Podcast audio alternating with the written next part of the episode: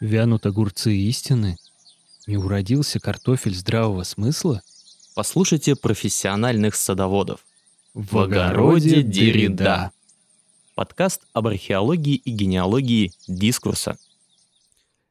Добрый день. Наверное, точнее сказать, добрый вечер или добрая ночь, потому что сегодняшняя тема, она подталкивает к тому, чтобы отложить на позднее время суток прослушивание сегодняшнего выпуска. Как всегда, с вами будут проводники Алексей Колянов и Николай Токарев, несущий свет. Сегодня вряд ли, сегодня довольно, да, кажется, мрачные тона будут. Да, возможно, сегодня с нами еще незримо присутствует пара доцентов Мискатоникского университета, потому что мы выбрали тему. Алексей, как она звучит? Наша сегодняшняя тема называется «Американская готика» и «Weird Tales». Да, вот мы перед началом подкаста уточняли все-таки произношение, потому что это сложное слово. Для меня прям выговорить так, чтобы получилось, как вот у носителей, редко получается. Вот, потому что там какая-то еще дополнительная гласная все время проскальзывает. Действительно, будем говорить о феномене особой и литературы, которая за собой, естественно, влечет и багаж в виде экранизации, в виде таких погружений в вселенную компьютерных игр, тоже связанные с этой тематикой. Очень-очень необычное сочетание фантастики и, может быть, каких-то классических романов. Ну вот все, что сложно укладывается в это понятие, сегодня мы будем немного разбирать и препарировать. Алексей, традиционно передаю вам слово, чтобы дать такие пролегомены, что же это за феномен и какие у него истоки. Ну, здесь мне будет немножко сложно, конечно, это все собрать в некий связанный рассказ. Тему предложил Николай, и я так попытался несколько свои знания, ну, где-то освежить, а где-то, на самом деле, даже узнал много нового. Weird fiction, как жанр литературы, в целом, на мой взгляд, пересекается в целом с литературой тайны ужасов, и часто даже многие представители, упомянутые, скажем, в энциклопедических статьях, но и даже в Википедии, они у нас ассоциируются в первую очередь, ну, с какой-то остросюжетной прозой, да, потому что, допустим, про легомены, вот Weird Fiction, да, какие-то первопроходцы, это По, Эдгар По, это вот где-то уже к более или менее периоду, когда он был более или менее развился этот жанр, там называют Лавкрафта. Вот. А из современных вот таких представителей, которые обозначены как New Weird Fiction, из мне знакомых только Нил Гейман, но он мне знаком, если честно, по сценарию, ну, по совместному его произведению с Терри Пратчеттом, да, вот эти вот благие знамения, которые, честно говоря, наверное, в Weird Fiction-то не особо вписывается, но тем не менее. На самом деле тут есть, на мой взгляд, очень важный нюанс, да, потому что можно спутать, ну или как-то, может быть, смешать, да, в один коктейль вот эти все разные вариации литературы ужасов, да, и производных, да, то есть, ну, под производными я имею в виду уже другие виды искусства. Вот. А начинать, наверное, надо все-таки разобраться с того, что каждый этот жанр себя представляет. У нас дальше еще будет вот термин «американская готика», который нам добавляет сюда термин «готика». Готика — это вообще отдельный, скажем так, пласт человеческой культуры, в котором намешано так много всего, и в первую очередь из-за того, что словом «готика», производными, да, от вот этого корня называют совершенно разные явления. Ну, мы знаем, что, например, средневековая готика, как архитектурный стиль, как в целом направление в культуре, да, там, как средневековая стилистика, она ничего не имеет общего с готами, как народом, да? готическая литература, в общем-то, общая с целом с готической культурой. Имеет тоже достаточно мало, только лишь антураж первых готических романов к нам 18-го, начала 19 века. Это хронотоп, да, значит, собственно, топос — это пространство готических замков. Но об этом потом еще поговорим, это очень интересно. Значит, то, что в дальнейшем называется готической литературой, по, видимо, по такой накатанной, на самом деле уже далеко не готика. Да? Скажем, Лавкрафта часто называют готическим автором, хотя у него очень-очень редко встречаются эти элементы в каких-то, может быть, отдельных рассказах. И, наконец, то, что мы... Вот американская готика, да, которая, скажем так, вышла из, ну, например, из плотницкой готики архитектурной, прошла уже дальше в художественную культуру, ну, вот в изобразительное искусство и в литературу, да, когда есть, например, вот знаменитая картина «Американская готика», есть Фолкнер и готика американская литературная, да, то есть вот этого периода, и есть готика как субкультура, да, то есть готическая, как бы, скажем, субкультура, да, которая включает музыку, которая включает, скажем, визуальную стилистику, ну и, наверное, какое-то там, может быть, отчасти такое поверхностное мировоззрение. Да? Ну, здесь вот. Я бы сказал, что вот это, как помните, во времена расцвета в России популярности вот как раз готов, вот, только сам гот мог определить, вот это готично или это не готично. Да. Вот надо было посмотреть на него, его вот, глаза. Да. Эти готы, на самом деле, у меня ассоциируются только с одним образом. Это вот персонажи Южного парка. Все. И еще я знаю, что где-то в Петербурге когда-то была готовальня. Это был переход подземной параллельной трубе. Вот в одном играли на гитарах, а в другом собирались готы. Это место называлось готовальня. И если честно, вот в этом вообще в последнем, да, то есть я постепенно подвожу к главному персонажу, главному герою нашего сегодняшнего эпизода. Я вообще очень плохо с этим знаком. Я так понимаю, что вот некое такое вот... пересечение вот именно последней, да, такой вот готической именно субкультуры в популярной музыке, там, условно, там, последней четверти, там, 20 века, который, конечно, тоже ничего общего не имеет, собственно, из условной философии средневековой готики, ну, лишь отчасти, там, может быть, какие-то элементы, лишь там откуда-то берет, ну, то есть такой уже получается, наверное, готический постмодернизм, да, потому что там все в одну кучу намешано, там все вот эти вот детальки какие-то там условно собраны, да, и вот получается вот такой вот,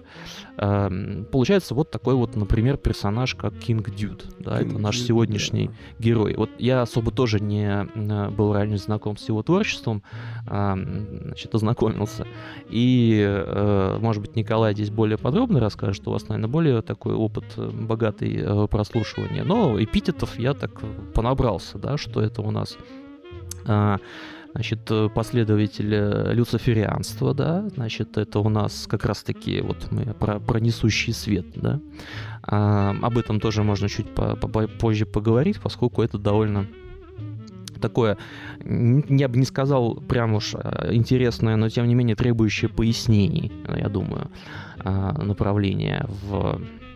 Я даже не знаю, как это назвать, но, условно говоря, в каком-то таком субкультурном мировоззрении, да, может быть.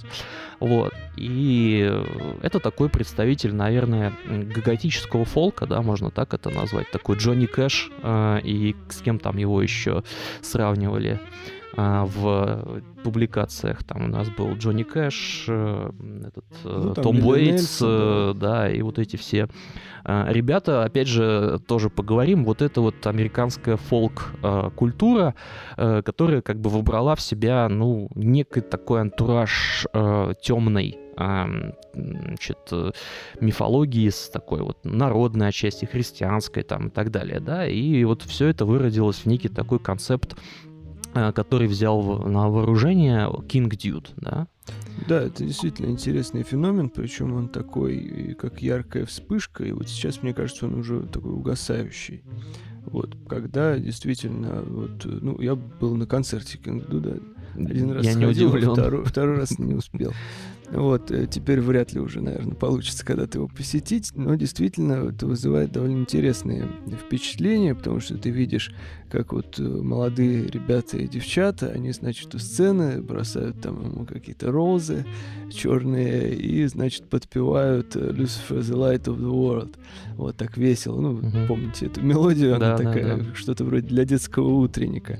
Вот. И действительно, это интересно даже вот с точки зрения просто культурологической, да, как это все воспринимается людьми, настолько вообще далекими от этой культуры, потому что действительно, я думаю, что для каких-то вот южных штатов там в Америке, да, то есть вся вот эта культура, где она смешивается, и вот как раз, наверное, это последние годы, вот там 18-й, 19-й, да, вот, наверное, даже 20-й отчасти, там, до ковидной, вот когда это все неожиданно стало крайне популярно, в том числе и редкий случай, когда это вот хронологически, наверное, совпало. И заокеанская популярность, и популярность в России, да, и достаточно много команд вот такого жанра, они их привозили в Петербург, было отдельное, там такие ребята собрались, они просто такой букинг доморощенный делали, привозили, в клубе Place делали концерты, они часто, можно было прям целый абонемент взять и всю осень провести вот на таких концертах, вот, это совпадало иной раз. Нельзя было там арендовать, может быть, гроб, чтобы оставаться на ночь. Да. Вот. Нет, там надо было меняться, потому что параллельно еще там шла такая сцена немецко-турецкая, когда там приезжали, соответственно, Lebanon Hanover, вот, там все вот эти вот группы She Past Away, вот тоже там такие были большие сейшны, там 5-6 хороших команд за ночь прям выступали, было очень весело. Вот. И тогда же популярность была у сериала True Detective. Вот, они привозили Леру Лин тоже, вот, которая там во втором сезоне, по этой тоже ходил. Вот, в общем, такое хорошее, интересное музыкальное время, такой отрезок, на котором все это появлялось. И вот среди них было несколько вот концертов было и у King Dude, да, вот этот загадочный персонаж, такой проповедник вот этой готической американы. И на самом деле, ну, вот, слушая его альбом, особенно вот эту трилогию, да, которую мы хотели обсудить, так до конца и непонятно. То ли это такой вот действительно постмодерновый стёб, когда он вот, то есть, вот, что он выходит из гримерки, да, смывает с себя все, переодевается, да, и да, идет работать в Starbucks. Да, то ли это действительно серьезно, да, то есть, вот, наверное, можно и второе предположить, учитывая, что вот, ну, судя по текстам, он там и внимательный читатель, не знаю, там Алистера Краули, наверное, и что-то вот ему не чуждо телемитство какое-то, вот, поэтому может быть все и на самом деле так. Ну, я, кстати, сразу вспомнил такой, может быть, неожиданный пример, да, когда с этим образом, вот действительно, он когда заканчивает выступление, там, едет домой, смывает себя этот грим или нет, да, я сразу вспомнил там одно интервью с Робертом Смитом, да, где он там, значит, говорил о том, что вот эта помада, да, и вот этот вот известный его лук там из The Cure, да, то есть это вообще-то его повседневное практически, да, его спрашивают, а какие вы предпочитаете там бренды помады? Он объясняет, ну, вечером такой-то, утром такой-то, то есть это вообще очень забавно. Здесь вот я не знаю, потому что я как раз-таки... Тут нужно оперировать фактами, опять же, да, нужно читать. Я, кстати, не нашел статьи, допустим, на Википедии, я пользовался уже такими проторенными дорожками, да. Ну, в Rolling Stone он был, по-моему. Да, он в Guardian был, там есть даже интервью какое-то. Но, опять же, это, в общем-то, не всегда о чем-то говорит, но, тем не менее, у него есть достаточно такой подробный... как проще всего ознакомиться с первым, получить первое такое более глубокое впечатление, пойти, например, на сервис там Genius, да, где можно одновременно слушать, читать тексты, еще и смотреть комментарии к этому тексту, которые оставляют либо, может быть, сами артисты, либо, может быть, поклонники, которые глубоко вчитываются. И я так понимаю, что у него есть Bandcamp, где он оставляет целые пояснительные такие тексты к своим альбомам. По крайней мере, я такой текст нашел к альбому Fear. Вот. Потому что если бы этих текстов не было, вот эти концепты считать было бы очень сложно. не особо отношение к концептуальным альбомам. Мы, правда, брали уже с вами, допустим, Pink Floyd, там, Dogs, там, и так далее. Ну, я, наверное, как-то через призму, сквозь призму такого своего опыта уже совсем какого-то детского такого периода, когда очень любил, больше всего любил в дискографии там Beatles и в Pink Floyd и так далее, больше всего любил концептуальные альбомы. Вот сейчас я несколько перегорел. Почему? Потому что все-таки концептуализм — это от лукавого. А почему? Ну, потому что все-таки в концептуализме искусство отходит на второй план. А первый план вступает какая-то идея, которая, скорее всего, будет, ну, чем-то вроде популизма. Вот, если взять такой самый, ну, как какой-то вот в целом американский пласт культуры, да, они очень любят концептуализм, в котором вот музыка, арт, да, все вот это вот, оно занимает какое-то второстепенное место. И, скажем, опять же, если вот вы возьмете King Dude и послушаете его, во-первых, сразу в альбом Love было сложно врубиться, потому что там непривычный саунд, он очень сильно зареверберирован, да, и вот этот вокал и так далее. Потом приходится вслушиваться в тексты и понимать вообще, что такое, с одной стороны. С другой стороны, ты понимаешь, что значит, музыкальная составляющая — это очень-очень-очень второстепенно, да, там, значит, здесь есть определенный звуковой какой-то такой прием, какие-то эффекты наложенные на голос, на гитару там, и так далее, хотя сама гармония, она, в общем-то, примитивная, как и во всем фолке, и на первый план выступает именно повествование, текст. Да, там нужно ловить какие-то образы, и если вы заранее, у вас вам не вручена какая-то документация сопровождающая, да, к этому перечню, системе вот этого, с этих образов, то вам, в общем-то, очень сложно понять, о чем там, в принципе, идет речь, что хотел автор сказать. И это как раз-таки, в общем-то, пространство для спекуляций. Вот. Если вы возьмете любой... Ну, давайте начнем там, скажем, вот с такого примера, который я давно осмысляю и прихожу к очень таким неутешительным мыслям. Боуи в одном из интервью, да, сказал, что у музыки Beatles было очень мало последователей. Если так действительно взять статистику и посмотреть, какая, например, группа была самой, ну, скажем так, породила больше всего подражателей в истории рок-н-ролла, как вы думаете? Ну, классики кто-нибудь, там, не знаю, Чак Берри и все остальное. Velvet Underground. Думаю. Да, вот Боуи сказал, что это был Velvet Underground, а если послушать Velvet Underground, то на самом деле, если вы не знаете всего этого антуража, если вы не знаете, что это такое, да, если вы не живете в контексте, не увязли в этой культуре, да, то на самом деле, как музыкальной точки зрения, это вот такой очень примитивный концептуализм, да, то есть это там альт Кейла, который перегружен какими-то дисторшеном там и всеми прочими эффектами, да, это вот монотонность, примитивизм современного человека. Кстати, я подумал, что это не случайно в связи с фабрикой, да, где, собственно говоря, вот это постоянная штамповка искусства, что Velvet Underground стали самые тиражируемые в этом смысле. Да, группы. Они, во-первых, как бы, да, действительно, там есть определенный вот элемент такого конвейера, да, потому что, с одной стороны, с другой стороны, давайте положим руку на сердце, но это очень просто, как бы, воспроизвести, да, а потом, как бы, если вот ты не знаешь фишки, да, вот, ты не в тусовке там, например, то, соответственно, очень просто, как бы, ошибиться, да, в интерпретации, в понимании там и так далее, да, то есть вот... Я очень... тут же вспомнил, да, цитату из книги «Please Kill Me», где Лу Рид хотел войти в одну тусовку, попытался, но ему сказали: «Парень, ты не в теме». Ну... Те, кто читал книгу, поймут, что это за эпизод. Слушайте, ну тут много было таких, да, как бы меж...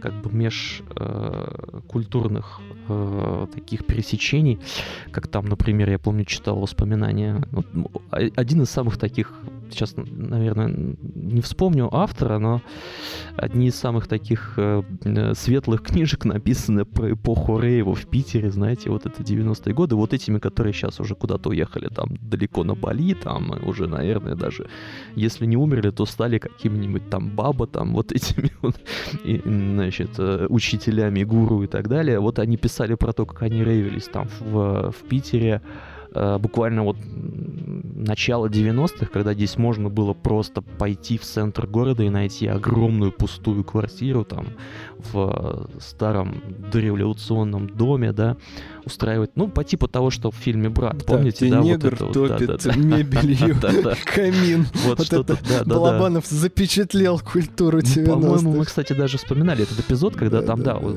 один раз вот почти по «Брату», там Бутусов пришел в такую рейв-тусовку, ему сказали, пошел вон отсюда, иди там на гитаре своей играй, мы тут как бы все на позитиве, да. Переплетение таких вот совершенно разных культурных взглядов. Вот. И, собственно, концептуализм, он такой, да, то есть вот вы, если не врубаетесь в него, то вам вообще не врубиться, да. Я вот с этим, с одной стороны, часто...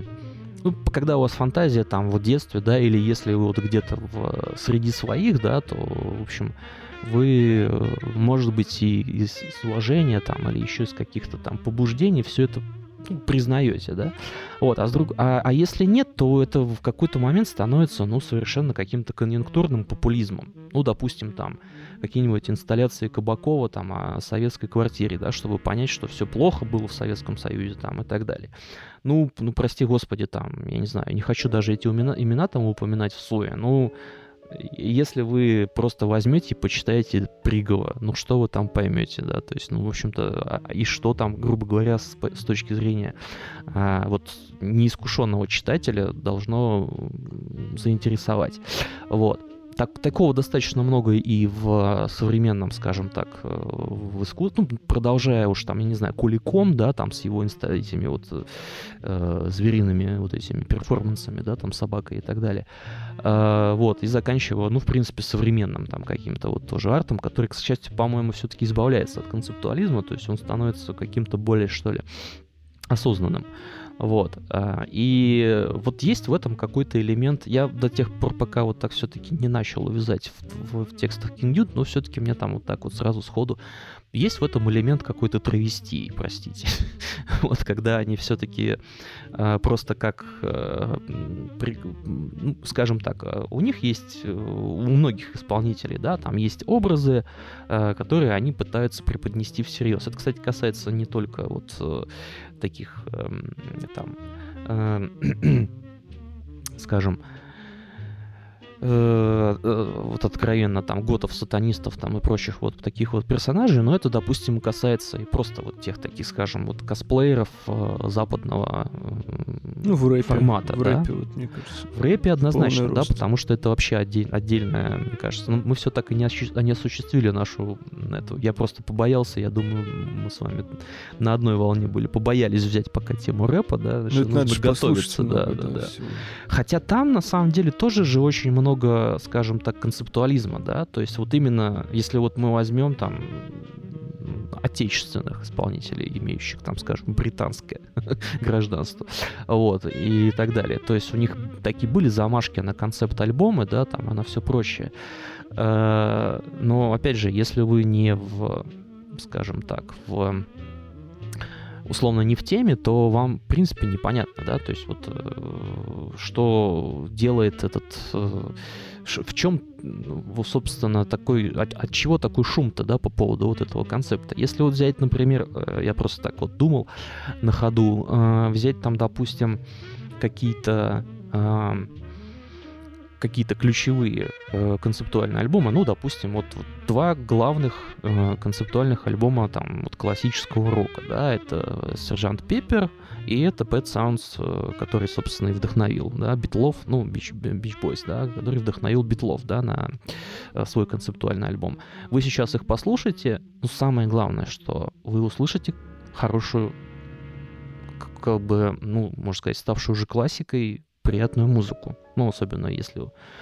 Ну, в моем случае я больше предпочитаю Beatles, но у Beach Boys тоже очень приятный на слух альбом, да, такой период рассвета, да, Брайана Уилсона, как автора песен и так далее. Вот. Но что там концептуального? На самом деле у Битлов, допустим, кроме обложки и, там, скажем, того, что альбом начинается и заканчивается одинаково, там ничего концептуального практически нет. Чем дольше мы дальше идем в концепт альбома, тем больше мы вот в истории их развития, тем больше, вот это, кстати, такое интересное, может быть, наблюдение, тем меньше музыки и больше идей, да, потому что дальше мы уже идем Pink Floyd. Вот, положа руку на сердце, я бы сейчас вот, наверное, не сел бы и не дослушал бы стену до конца, потому что уж слишком там избыточно и слишком накручено все в плане вот этих вот звуков и такой вот структуры там, самого альбома и так далее. Дальше Уотерс, как бы уже в отдельном сольном творчестве, он уже ушел в такие дебри, что там вообще непонятно, что это. То ли это радиоспектакль, то ли это музыка, то ли что там и так далее. Вот. Ну и дальше, да, то есть вот так сложно уже без какого-то вспомогательного текста, да, понимать. Понятно, что, конечно, так это... же, как в искусстве сейчас, да. Если привести, также в любой галерее, конечно, куратор, он доминирует над отдельными авторами. Тот, кто собирал выставку, он, собственно, и автор, да, там может быть все что угодно. Угу. Вот это уже, в общем-то, дальнее. И зритель, когда он приходит, посетитель в галерею, он, естественно, читает простынь, которая висит рядом с произведением, потому что там ему все описали, что это означает, как, почему, творческий путь исканий автора, а без этого как бы что и ходить, да, скажет человек. Ну, собственно, да. То есть вот у меня был такой, опять же, опыт, скажем... не самый приятный, но вот опыт деконструкции концептуального произведения, да. Значит, был такой автор, который писал тексты на библиотечных карточках. Я задумался, значит, что сделать, если убрать библиотечные карточки и оставить один текст. Ничего не останется. Ничего не останется. Ничего вот. Не останется. И, собственно... Значит, сама постановка вопроса в среде концептуалистов вызывает просто какие-то совершенно чудовищные, какие-то вот, ну, какое-то очень-очень серьезное сопротивление, да, потому что что же вы делаете там, как бы, и так далее. Так а вы-то что делаете? Хочется вас спросить. Но, с другой стороны, если вы рассматриваете это как игру, да, то есть там как какой-то определенный, условно, ну, скажем так, вот в большом доме, многоквартирном доме там культуры и искусства, да, значит, вот просматривать это как отдельную такую квартирку, где там живет, может быть, там 1,5-2 человека. Ну, хорошо, да, это, безусловно, вполне себе. Вот.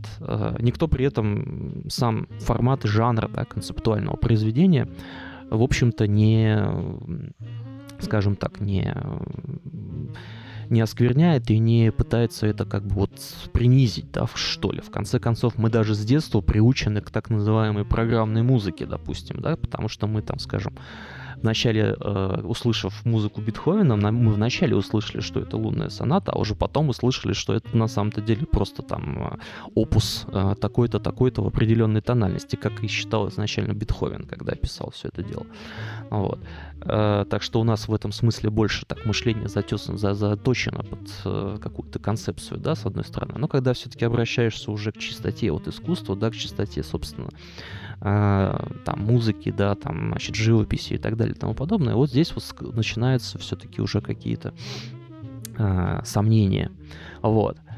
И, безусловно, ну, возвращаясь к нашему сегодняшнему герою, нет, конечно, это замечательно интересно, когда вы читаете текст, и у вас, в общем-то, достаточно интересные мысли проскальзывают, и интересные такие идеи там возникают. Ну, допустим, не могу ничего такого так сказать по поводу альбома Love, но, допустим, альбом Fear, там довольно интересная содержится концепция, сама идея, ну, собственно, прописанная автором, о том, что он хотел вот этой своей вот, лирикой описать, показать, наверное, один из самых страшных страхов.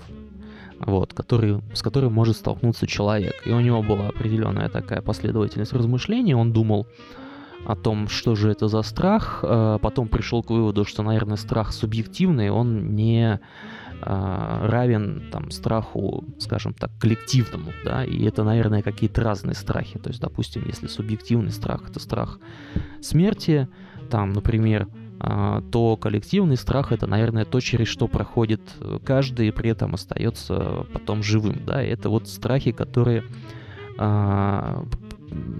значит, испытывает человек в период пубертата, то есть в период, подростковый период своей жизни. Вот.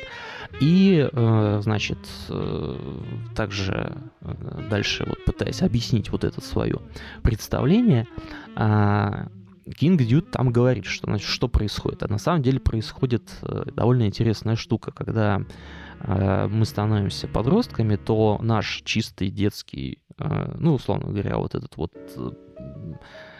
разум, ум, я не знаю, как это сказать, ну, вот, в общем, детскую нашу личность, можно сказать, растаптывает вот это вот нестабильная,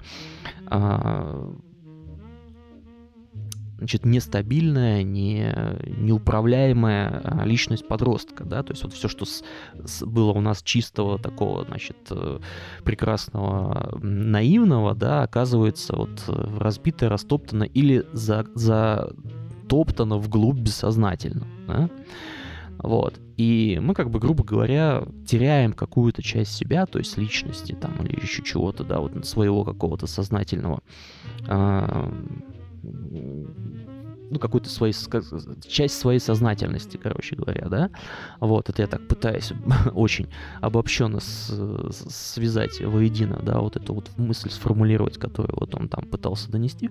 Вот, и передает он это через образ отражения или зеркала. Ну, тут как не вспомнить Лакана, да, с его вот этой концепцией зеркала и так далее, но это тоже довольно интересно. У него там есть точечно в текстах указание на то, что вот, там, допустим, ты, я вижу, значит, ты не со мной, да, но ты видишь меня там каждый день в зеркале, да, то есть в зеркале, условно говоря, человек, как бы, отрывается, его сознание отрывается от тела, вот, то есть он видит что-то оторванное от самого себя, да, и далее эта мысль развивается уже там, ну, не знаю, насколько там он просто не знаком с его, как бы, философской, что ли.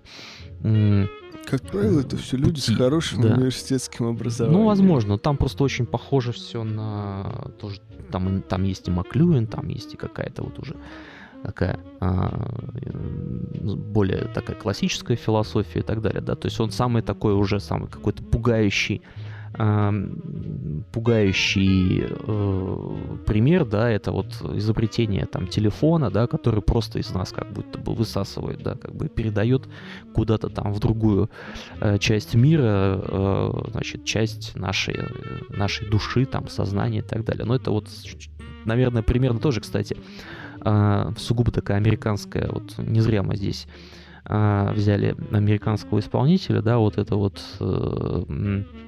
система верования, да, помните, индейцы не любили фотографию, да, потому что оказалось, что вообще она вытягивает душу для вот бытования ужасов европейских, то есть вот как вместе с французскими преступниками, еретиками и всем остальным отправляли вот туда подальше, во французскую Канаду и куда-нибудь там в штат Вашингтон, вот, или как там немецкие колонисты везли с собой все свои бессознательные, которые описаны братьями Гримм, вот, и все это там поселилось, и смешавшись еще с ужасом и таким тоже хаосом первобытного населения местным, оно просто, ну, там куда ни ткни, да, потому что там весь континент, он как будто разные территории ужаса, вплоть до самых полярных окраин, да, если мы вспомним вот сегодня упомянутого такого родоначальника Вирда, да, Эдгара По, то вот у него там Артур Гордон Пим, да, когда вот они путешествуют туда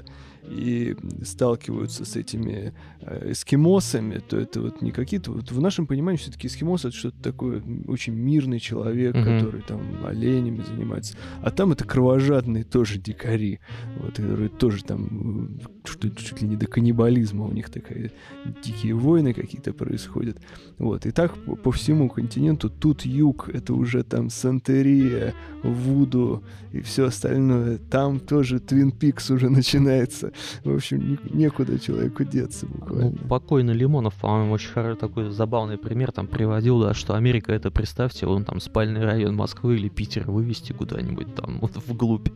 И вот такие люди там, значит, вот со всеми, между прочим, их вот этими суевериями, со всеми их там какими-то примитивными там, допустим, гороскопами, там, я не знаю, какой-то вот этой совершенно пошлой, не знаю, магией там и так далее. Ну, конечно, да, и что это разовьется вот до таких вот масштабов. Ну, есть, опять же, понимание, что Америка — это, в принципе, ад, да, то есть, когда Свидригайлов говорит перед тем, как застрелиться, что я в Америку уезжаю, вот, то имеется в виду именно это, судя по всему. Ну, в общем, да, это плавильный котел такой, да, где как бы... В этом смысле интересно, конечно, там, вот, по крайней мере, до советского периода, да, почитать, что... Это, ну, вот как, вот помните, вы же мне сами... Вы как-то приводили этот пример фильма Шахназарова, по-моему, да? «Сон»? Сны, да-да-да. Вот там же, помните, такой замечательный момент, да, когда она прозревает, что там, значит, в 90-е годы там будет доллар, самая главная валюта, да кому он нужен, да, вот, как они все сидят. Да, то есть там отношение же совершенно иное было к Америке, грубо говоря, до Второй мировой войны, да, когда вот, собственно, все по экономическим причинам стало изменяться. Переиграли, дождались своего часа. Да, вообще в этом смысле американская готика-то это довольно интересный... скажем так, аналог все-таки истинной литературной готики, да, вот в этом смысле мне очень как-то, вот опять же, может быть, такой мостик все-таки к Weird Fiction, нашей сегодняшней теме. Дело в том, что все-таки у готической литературы есть признаки, которые ее делают отдельным жанром, и эти признаки неотъемлемы. То есть это, во-первых, все-таки хронотоп, да, готического романа, готической архитектуры и времени, скажем так, готика — это же как архитектурный стиль и как вот, культурная эпоха, это время условно между падением Римской империи и Ренессансом. То есть время, когда... скажем так, христианская культура была в таком брожении, да, то есть с одной стороны там действительно было очень много символизма вот в самой архитектуре, да, там и в культуре вообще, да, потому что вся вот эта, скажем так, вся вот эта стилистика, да, идущая от готических храмов, соборов и так далее, она же потом проникала в том числе, скажем, в каллиграфию, да, в какое-то изобразительное искусство там и так далее. Вот, она была действительно, она была просто, ну, наверное, настолько плотно насыщена разным символизмом, да, начиная просто банально с символики самого храма, который представлялся, ну, как минимум, как корабль, да, как ковчег, в котором есть несколько, ну, два вот этих вот два уровня, да, уровень небесного и уровень земного, да, сама вот эта вот стрельчатая такая вот направленная вверх остроконечная форма шпилей там, и, значит, крыш, да, она, значит, говорила об стремлении вот земного мира. Вы сейчас сказали о кораблях. Мне очень понравилось. Евгений Викторович Жаринов в свое время сказал, что это не просто корабль, это космический корабль. То есть он устремлен, но он и отправляет людей совершенно в другое место. Вот если вы туда придете, по-моему, это портал. У меня первая сразу ассоциация, когда вот я сам лично гулял там по пражским храмам, да, вот где я был. Ну, собор Святого Вита, он огромный, да, он невероятный. Ну, там есть и более... Ну, конечно, вот самая, конечно, классная — это ранняя готика, вот когда там еще вот все так по мелочам, но прямо вот... Помимо собора Святого Вита, там есть еще в Брно собор Петра и Павла, очень классный. Он еще расположен прямо на таком возвышении, и когда на небе там полная луна, да, там, значит, вот городок, но прямо над городом, как вот мы знаем из картинок, да, там, значит, собор, и над собором еще такой диск луны, это очень завораживающее зрелище. Вот. И, собственно, значит, в нем, в самом вот, как бы глубинном смысле, да, вот этого готического храма, там очень много всего намешано такого, как бы, христианского и так далее. Но, тем не менее, само это слово произошло, то есть оно вообще появилось чуть ли не под конец вот этой эпохи, само слово готическое. Это почти оскорбительное. Да, то есть это что-то враждебное, ну, принизить, что-то вот примитивное, да, и так далее. Потому что это как бы расцвет, высшая точка вообще архитектуры, там построить просто невозможно. Когда что-то примитивное вторгается в гармоничное, цельное пространство христианского мира. Вот то же самое есть и в первых готических романах. То есть, собственно, ужас готических романов, он заключался в том, что когда, условно, человек приезжает в дом, который как бы был построен вот в этом междувремении, да? И из этого междувремени туда, в этот дом, лезут какие-то, вот, значит, тени прошлого, призраки, там, привидения неуспокоенных, там, каких-то прежних владельцев. Вампиры, там, естественно. Ну, не совсем. Там как раз больше, скорее, про неупокоенные души. Да? То есть это вот как бы мир из... Вообще вампиры, по-моему, это часть нашего мира, мне так кажется. То есть речь идет именно о привидениях, да, то есть именно когда как будто вот самый простой пример из массовой культуры — это Хогвартс. Вот там, где одновременно есть и ученики, и привидения из картин вылезают и так далее. Вот это типичный готический дом. Вот. А дальше это уже какие-то вот ответвления, да, вот эти уже какие-то разработки вот этого, значит, жанра, да. И в этом смысле Америка, конечно, это готическое пространство, безусловно, потому что когда туда приезжает чужое, какой-то человек, абсолютно не разбирающийся вообще вот во всем мире, который он под себя фактически подстраивает, да, этот мир ему таким образом показывает не столько там, может быть, мстит, сколько он показывает ему свое недовольство тем, что с ним сделали, да, и вот, собственно, Америка действительно становится таким пространством готики, ну, таким закрытым вот пространством. Ну, в этом смысле, наверное, как бы Стивен Кинг нас тут очень, очень наш любимый, он очень часто обращается к этому образу, у него и в «Сиянии», у него и в «Оно», вот это все вот закрытое пространство, где искажается, как бы, искажается вот реальность. Собственно, если уж брать, то есть, в общем-то, точные филологические, литературоведческие изыскания, да, в основе готического жанра лежит так называемая бинарная оппозиция «живое-мертвое», да, как известно. То есть вот когда у вас одновременно живое и мертвое соприсутствует в закрытом пространстве, это готика. Вот, и, конечно, она развивается, да, конечно, она развивается. В этом смысле у нас тоже Петербург город готичный, потому что он фактически, вот он включает несколько пластов, которые друг на друга, значит, наслаиваются и как-то могут пересекаться. Ну, да, вот говорят, есть... что буддистские учителя, всякие ламы, вот они, когда в Петербург, просто не могут ходить по улицам, что они говорят, что здесь у вас кругом одни мертвые, просто не протолкнуться среди них. Они так, вполне, потому что, да, как раз это вот как город 3 революций, да, с одной стороны, а с другой стороны это город вот 3 смещений вот этих, да, когда у вас фактически вот реальность исказилась как минимум 2-жды, и она взаимопроникает. Вот. Это очень готичное ощущение, очень готичное как раз таки пространство. И вот здесь, мне кажется, как раз, наконец, нужно провести параллель. Не параллель, такой водораздел.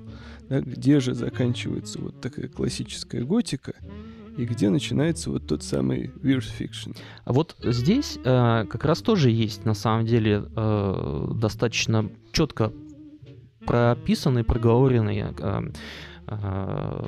элементы, да, значит, тут какие-то нюансы.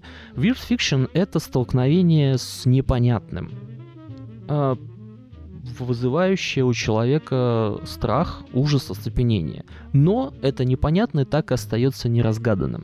Да, вот я тоже в этом вижу, собственно, главное различие, потому что все-таки вот тот романтический герой, который обычно появляется в готическом романе, он зачастую в силах остановить вот это, либо закрыть эту дверь, чтобы вот оно оттуда больше не выходило, или каким-то образом его победить, или он часто обращается к каким-то доводам разума, это может быть фигура такого естествоиспытателя какого-то, или хотя бы там человека не чуждого вот европейской точной мысли, вот, то Weird Fiction — это действительно вот то, что можно было характеризовать фразой «смутное пятно неизвестно чего».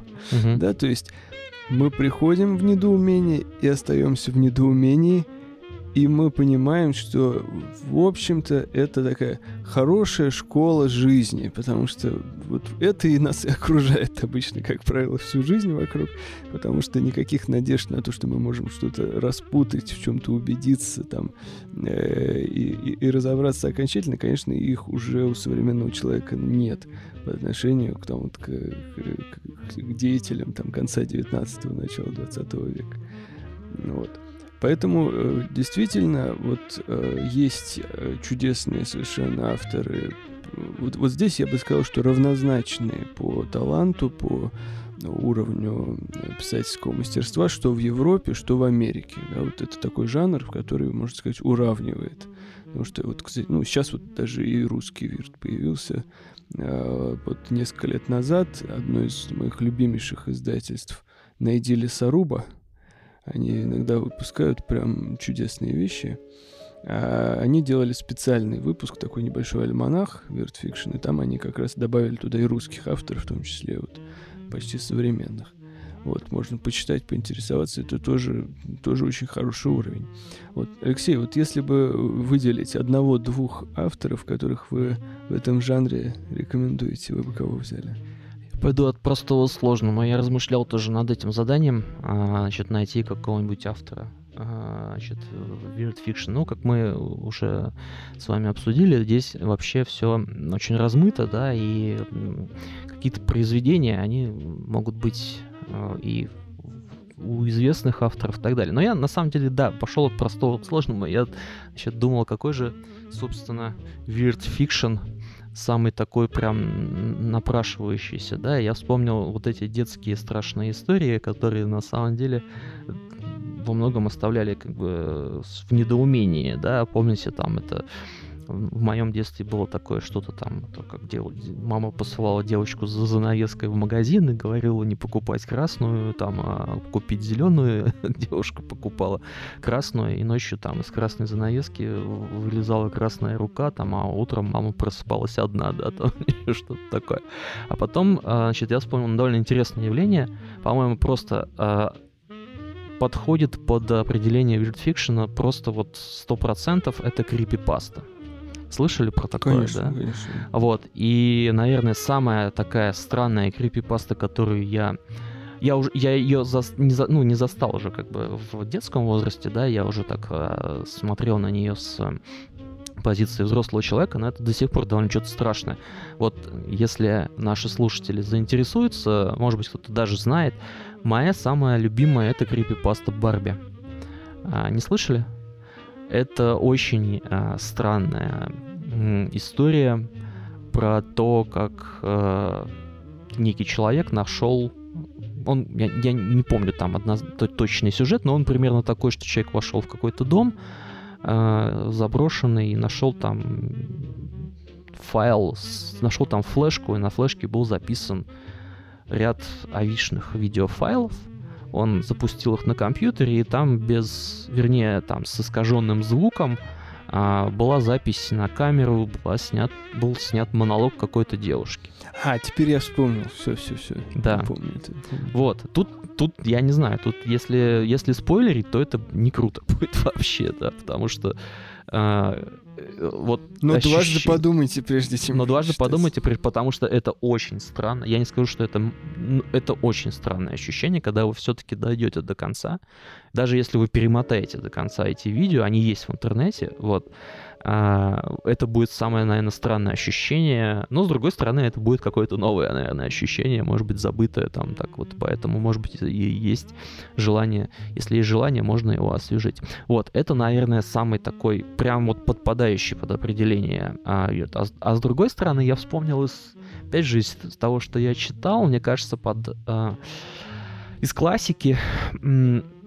просто один в один, ну, вот в 100% попадание, это, конечно же, тут без него никак мы сегодня не обойдемся. Эдгар По.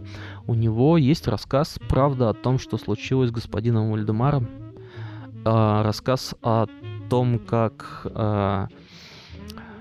один, скажем так, гипнотизер решил применить технику месмеризма.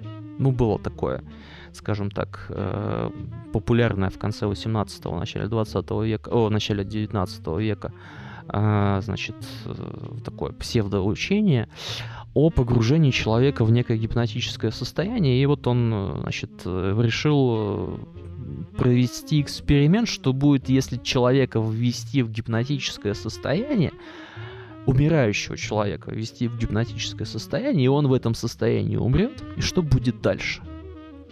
Но тут опять, наверное, не стоит спойлерить, да, потому что, значит, заканчивается это вот именно по меркам, ну, вроде бы все классические такие ужастики, они как-то заканчиваются, ну, вот эти вот вся литература, она, в принципе, заканчивается как-то, ну, все-таки логически, это выводимо, да, из какой-то рациональной логики, более или менее, да, вот, но там заканчивается все, на мой взгляд, очень неоднозначно. Вот, поэтому я не знаю, как мы вообще хотели сегодня это сделать, но, наверное, все-таки будем тогда интерактив, значит, устанавливать и предложим нашим слушателям тогда хотя бы либо самим почитать, либо там, может быть, подсмотреть. Вот, это такие вот примеры, с одной стороны, ветфикшн, да, вот как мы, на мой взгляд, которые так хорошо, по-моему, в это все дело ложатся.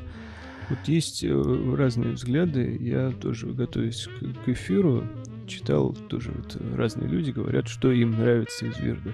И я, как ни странно, сразу, по-моему, 3 или 4 людей обратил внимание, что они считают, например, «Град обреченный» Стругацких тоже вот, относят Weird Fiction, конечно, ну вот прям чистейший, да, хотя вот, может быть, не первое, что приходит в голову, это последний, по-моему, да, совместный роман, вот, про вот этот посмертный эксперимент существования.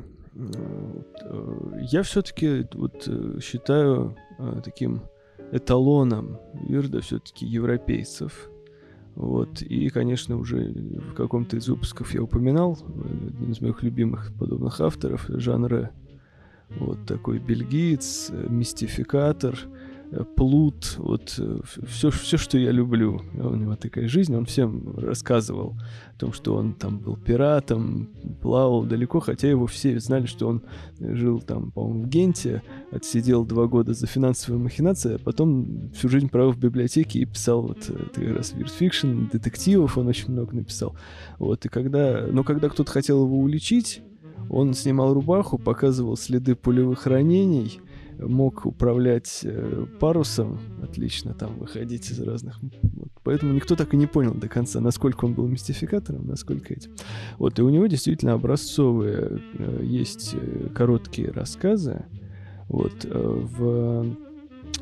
после перестроечное время, там уже ближе, наверное, даже к концу 90-х, ряд таких деятелей московского андеграунда богемного, они затеяли целую серию, была целая серия литературная «Гарфанк».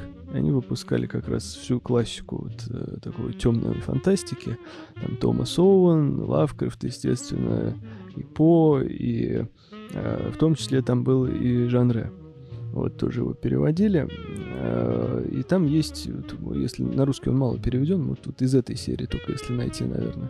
Вот у него есть замечательнейшие рассказы, в которых действительно нет, ну, как такового сюжета, нет никакой морали, естественно, и они ничем не заканчиваются. В общем, чаще всего они инверсированы вот по механизму вот такой китайской шкатулки, что некто находит либо рукописи о каком-то событии, да, и читает их, причем от нескольких людей, там на разном языке переведенные. Вот. Либо это какой-то монолог последнего выжившего там матроса с погибшего корабля. Вот и он как бы все рассказывает и умирает, и мы не в силах опять же узнать, что же это было на самом деле. Вот, ну, два рассказа порекомендую. Один вот как раз «Майенская псалтирь». о том, как в такой портовый кабак вдруг заходит скромно одетый школьный учитель.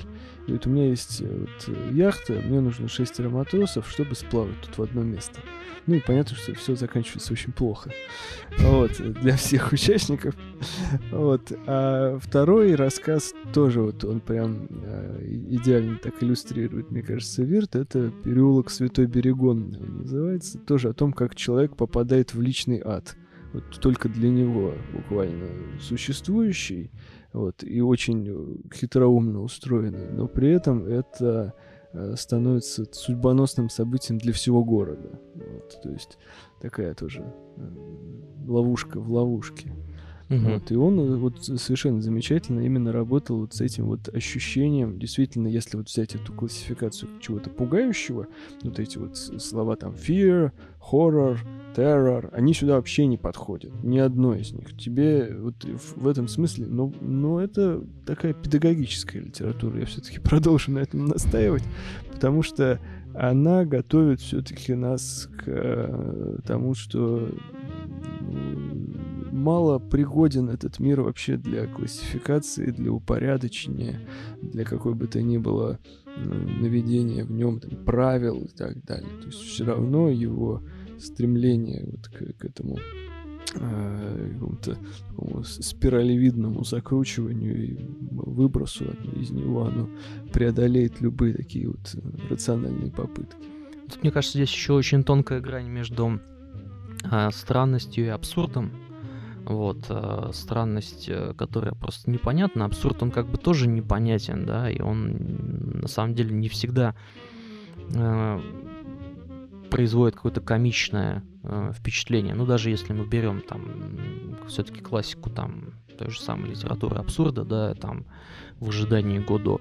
Вот чем это не weird, с одной стороны, да, с другой стороны, там все-таки нет вот этого там пугающего, но с другой стороны, но все-таки все равно, когда вот читаешь, или некоторые даже относят, да, ну, допустим, Кафка. Вот здесь точно что-то странное происходит, ну, и, в общем-то, даже пугающе. И... Можно... Ну, в принципе, да, в принципе, да. Я еще вспомнил здесь... такого интересного, вообще неожиданного, наверное, автора. Чешский есть такой экспрессионист, философ Владислав Клима. Вот. Ну, он был таким, как бы сказать, таким бомжем Ницше таким чешским, да, то есть он там, его основная, ну, это время экспрессионизма, да, то есть это там 20-е годы.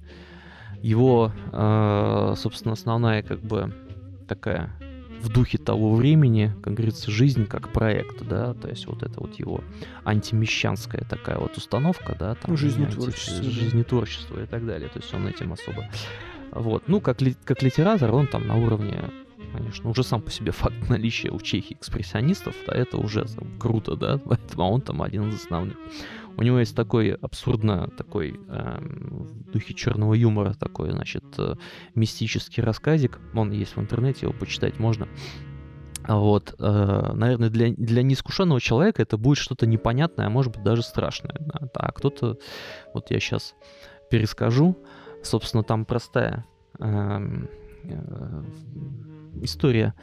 Значит, о том, как некоему... Называется «Жуткий конец Фабиуса». Да? Значит, как к некоему Фабиусу там приходит призрак, значит, бесплотный, да? И говорит о том, что он знает, как умрет этот Фабиус. Там еще какие-то имена встречаются непонятные, да, то есть ничего не объясняется, почему этот Фабиус там сидит в пещере, откуда приходит этот призрак, там и прочее, прочее. Призрак начинает, значит, есть. Фабиус ее спрашивает, а как это ты ешь? Ты же призрак, у тебя нет этой плоти, говорит, там нам это не чуждо, вот, там и так далее. Ну, и он говорит, а я знаю, как ты умрешь. Ну, и как же я умру? А очень жутко, да. А перерожусь ли я там в другой жизни, да, там будет ли у меня там что-то, да, после... Да, будет, это будет ужасно, да, там будешь мучиться просто как... хуже, чем в аду. А что со мной случится? Ну, ты станешь кем-то. Кем я стану? Ну, там, кем она... Значит, перечисляет вот на уровне 20-х там, годов 20 века самые жуткие варианты, кем я стану там, евреем, там, я не знаю, еще там, женщиной. И говорит, нет, ты станешь профессором. О, боже, неужели я стану профессором? Да хоть есть у тебя хоть какие-то шансы? Профессором чего? А, нет, все, у тебя сейчас никаких шансов, ты будешь гореть в аду, ты будешь профессором философии. И будешь заниматься темой морали. И на этом там заканчиваешь, что Фабиус там в судорогах там, значит, падает на землю и корчится в страданиях, там, значит, ну что-то такое. Вот, на самом деле начинается все действительно как такая, значит, такая мистическая зарисовка, вроде должно быть страшно, а заканчивается все там как просто обухом по голове. Да. Кто бы мог подумать, что это самое страшное, что может случиться. Вот.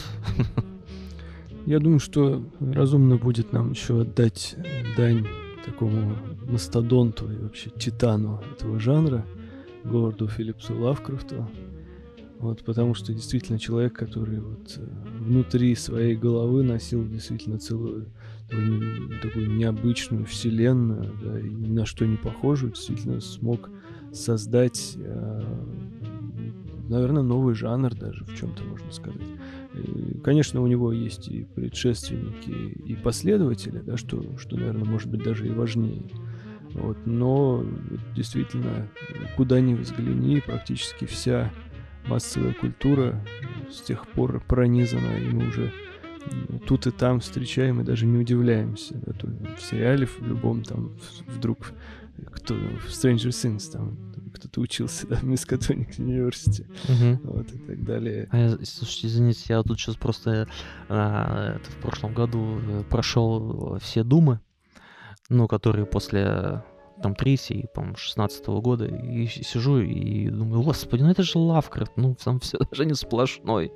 Вот, то, что на Марсе там у них, в общем-то, ну, весь этот ад, который там нарисован, это фактически Лавкрафт.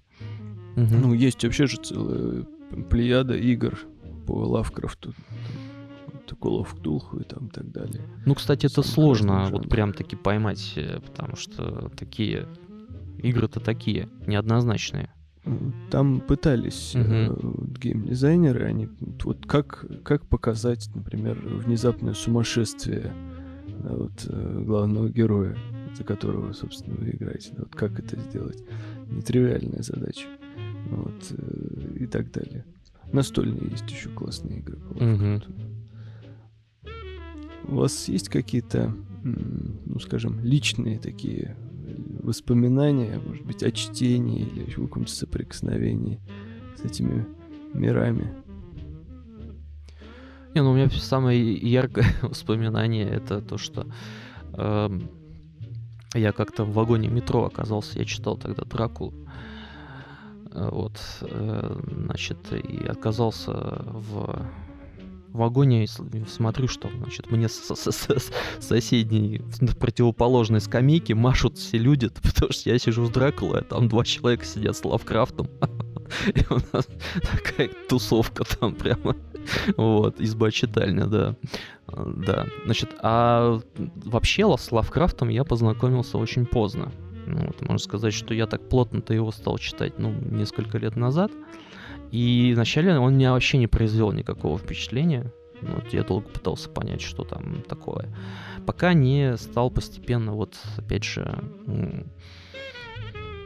распутывать вот этот вот культурологический, ну, как бы раскапывать вот эти вот культурологические слои, да, то есть понимая, что на самом деле именно на Лавкрафте зиждется очень огромное количество сюжетов там и, значит, историй, в общем-то, и таких артефактов, да, уже из более позднего времени, вот, а он был одним из таких первопроходцев, да, вот, но его некоторые как раз, наверное, тексты, они действительно очень хорошо подходят под вид, потому что некоторые вещи я вообще не понимаю до сих пор, ну, и там, наверное, никто не понимает, они так для, как бы для трактовок, да, в общем, что это за следы каких миров непонятных, да, мы можем там встретить, допустим, в рассказе «Дагон», там, или, допустим, там, в самом же каноническом, там, «Зове Ктулху», да, вот, что это за существо, что это, собственно, за Ктулху такой, да, то есть, что он стал таким образом, символом, да, как бы, что и мы с ним сталкиваемся везде, и даже, может быть, чаще мы с ним сталкиваемся в какой-то вот в карнавальной современной там, значит, массовой культуре, нежели вот мы действительно понимаем, что это за существо. Ну, вернее, не понимаем, что это существо. Вот, поэтому, да, Лавкрафт в этом смысле у нас, конечно, здесь стопроцентное попадание. Интересно, что Уэльбек посвятил ему книгу и действительно делал довольно интересные исследования. Фигура Лавкрафта меня, например, завораживает тем, что мы можем ожидать от человека, который написал все эти работы, все эти там художественные произведения.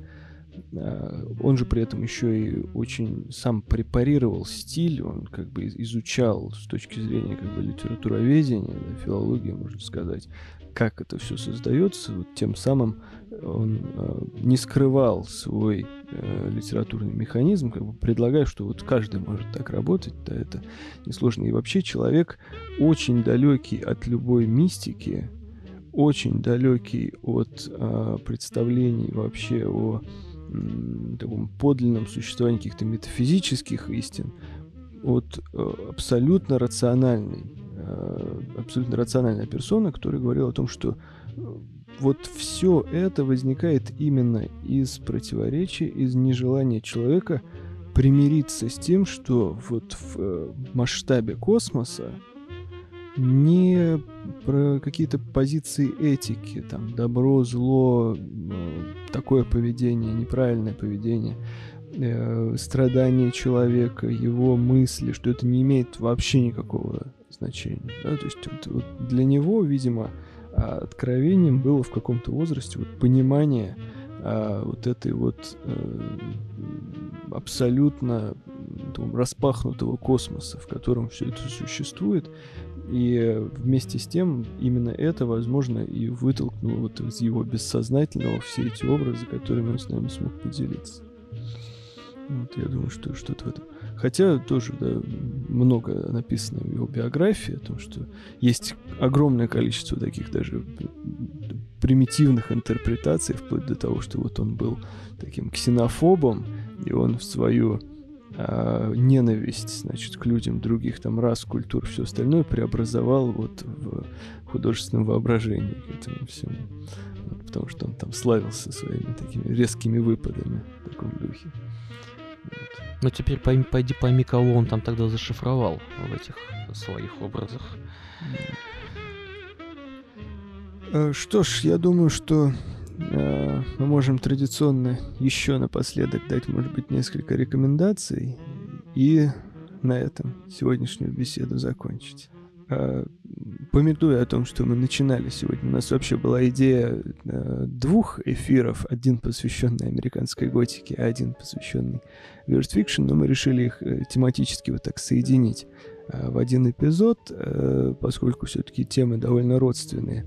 Вот, помятуя о том, что мы начинали вот с музыкальных иллюстраций из альбомов King Dude, я вернусь к началу нашего разговора и предложу свой вариант прослушивания. Вот Алексей рассказывал о том, что действительно в концептуальных альбомах песни сопровождаются, можно прочитать их текст, можно прочитать вплоть до отсылок, да, и контекста, в котором они проявлялись, и как их нужно воспринимать. Я предлагаю совершенно радикально другой метод прослушивания. На мой взгляд, он наилучшим образом подходит для этого исполнителя. Вот, потому что если вы вдруг собираетесь куда-то ехать далеко на машине, и это ночь, это темное время суток, вот тогда, слава богу, включайте, пожалуйста, всю трилогию Love, Fear, Sex, 3 альбома, и можно просто даже не вслушиваясь в тексты, хотя они тоже довольно любопытные, просто, вот, что называется, гнать в эту ночь. И мне кажется, что если бы вот эта музыка появилась пораньше, да, лет на 20, то Дэвид Линч в Lost Highway обязательно бы вставил 1-2 трека, вот там, где как раз показано вот это ночное шоссе, по которому едет автомобиль, и только свет фар освещает впереди дорогу. Вот, потому что это очень похоже. И еще у меня тоже была такая мысль о том, что эти песни замечательно бы выглядели, если бы каверы на них сделал Motorhead.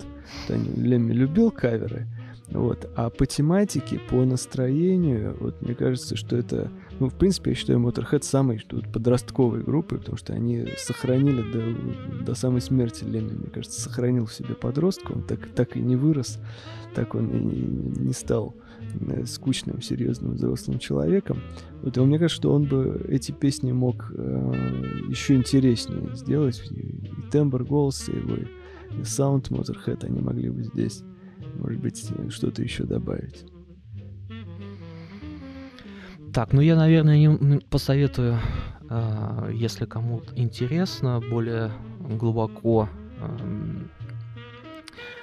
Есть много работ о готике, допустим, да, и достаточно хорошо исследованный в зарубежном литературоведении жанр. Вот. Но у нас есть очень интересная работа, историко-литературоведческая, Вадима Эразмовича Вацура. Это один из наших знаменитых филологов Пушкинского дома, который написал работу «Готический роман в России» о рецепции вот этих первых готических романов в начале XIX века. Очень интересно о том, как их переводили. По сути дела, не переводили, а пересказывали. Ну, сама по себе история переводов на русский язык, там, классики, да, это вообще отдельная,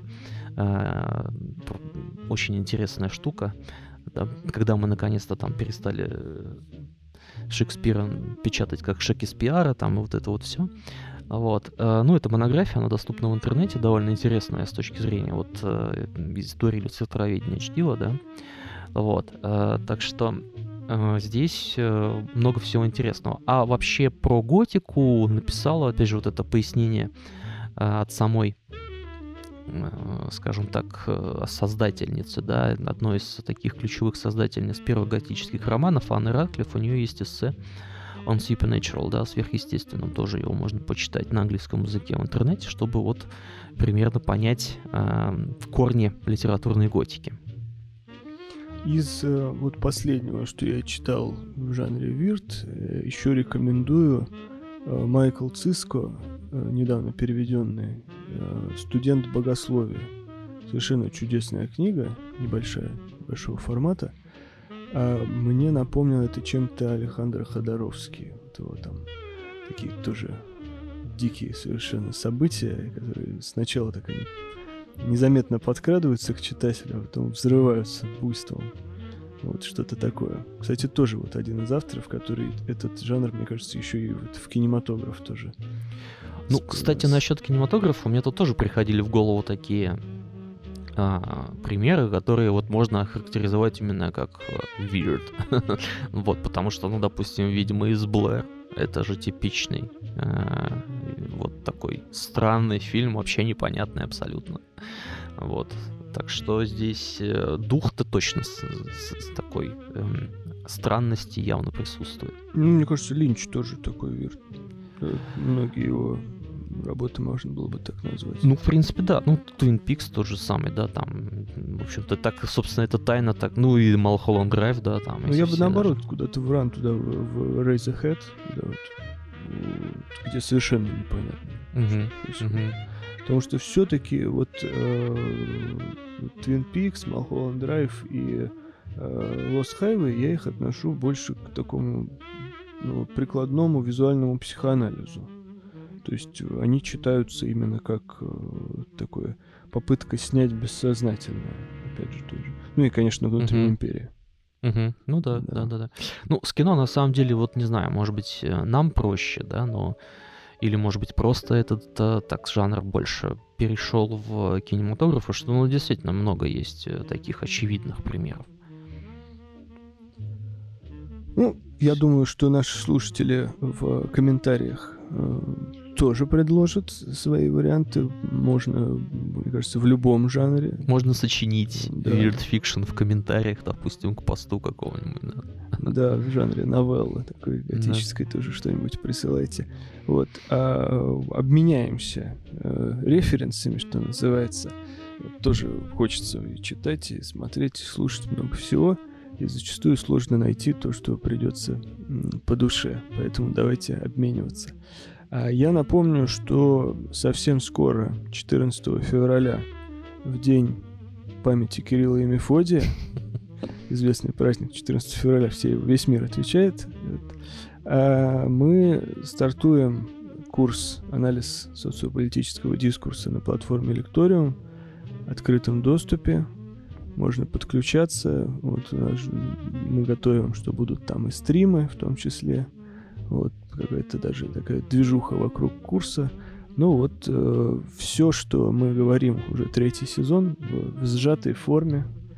Вот, очень хорошо снято, интересно, можно посмотреть. Приглашайте друзей, подключайтесь сами, там его в каталоге найти несложно. И напоминаю про наш канал в Телеграме, легко его по-прежнему найти по тегам Деррида, _ Garden. Там мы публикуем дополнительные материалы, общаемся и делимся находками. Ну, а на сегодня все. С вами были Алексей Колянов и Николай Токарев. Всего доброго. До новых встреч.